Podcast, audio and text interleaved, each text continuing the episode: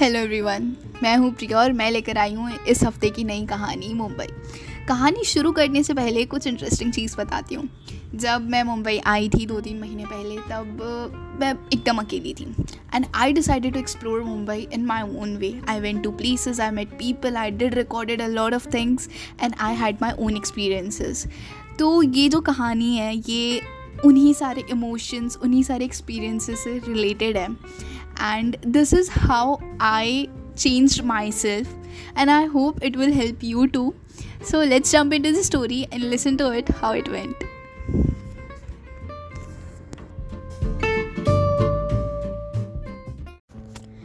ज़्यादा छोटे कपड़े मत पहनना, संभाल कर रहना। अनजान लोगों से बात मत करना और अकेले तो रात को कहीं जाने की ज़रूरत नहीं है। बम्बई जैसे बड़े शहर में अब तुम्हें अकेला रहना है। वहाँ के लोग और उनकी बातें अखबारों की खबरों जैसी है। आज सही और कल गलत। माँ की कुछ नसीहतें और अपनी कुछ गलतियों से सीख कर आज मैं फिर एक नए शहर में कदम रखने जा रही थी।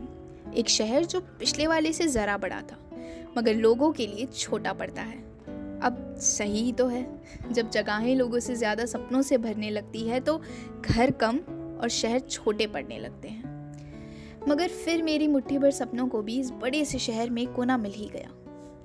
यूँ तो अभी दो तीन महीने ही हुए हैं बॉम्बे आए, मगर इस बार शहर को जानने में कोई कमी नहीं छोड़ी।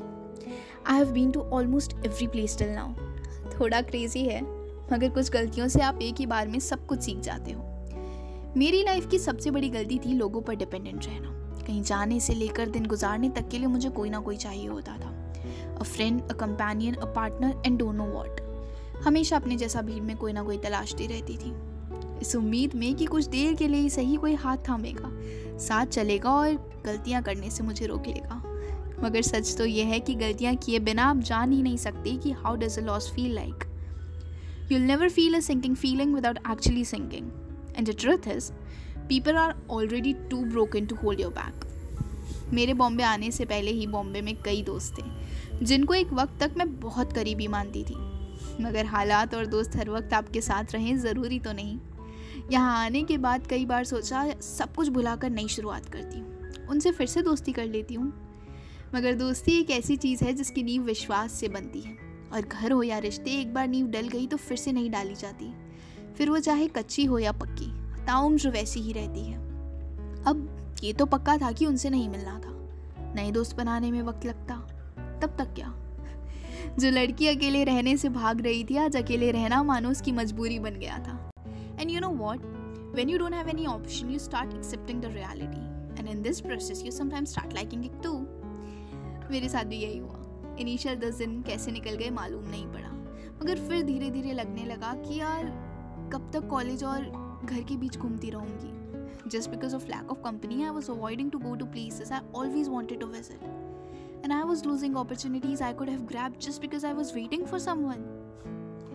And one day on a random Sunday मैं यूँ ही अकेले घूमने निकल गई। कई जगहें गई। भीड़ में जाकर बैठ गई। सनसेट भी देखा। और तब रियलाइज़ हुआ that we are our own company our own companion who can be with us when no one is there to hold us to guide us and understand us in our worst so why not do everything all alone ताकि किसी को blame करने का मौका भी ना मिले। और सबसे हसीन पलों की यादें किसी के साथ बांटनी भी ना पड़े। अकेलापन हमेशा बुरा नहीं होता। अकेले रहकर आप खुद को थोड़ा और जान लेते हो। वो चीज़ें एक्सेप्ट करने लगते हो जो लोग क्या कहेंगे कि आर्ट में आप बदलने की कोशिश कर रहे थे। You start accepting the flaws that you once thought are making you less than others मैंने अकेले रहकर बहुत कुछ सीखा है। यही कि सपने अकेले ही पूरे होते हैं। क्योंकि किसी के साथ तो हमें एडजस्टमेंट्स करने पड़ते हैं। उनके ओपिनियंस को कंसीडर करना पड़ता है और फिर अपने डिसीजंस लेने पड़ते हैं। अकेले रहकर आप खुद के लिए डिसीजंस लेते हो, अपने ओपिनियंस को प्रायोरिटी देते हो and you make sure that you don't sacrifice your dreams just because of lack of someone else's believe and this is the best thing about being alone that you are are the and you are are the and the credit credit to you so enjoy enjoy own company and don't let it it into the pit of loneliness.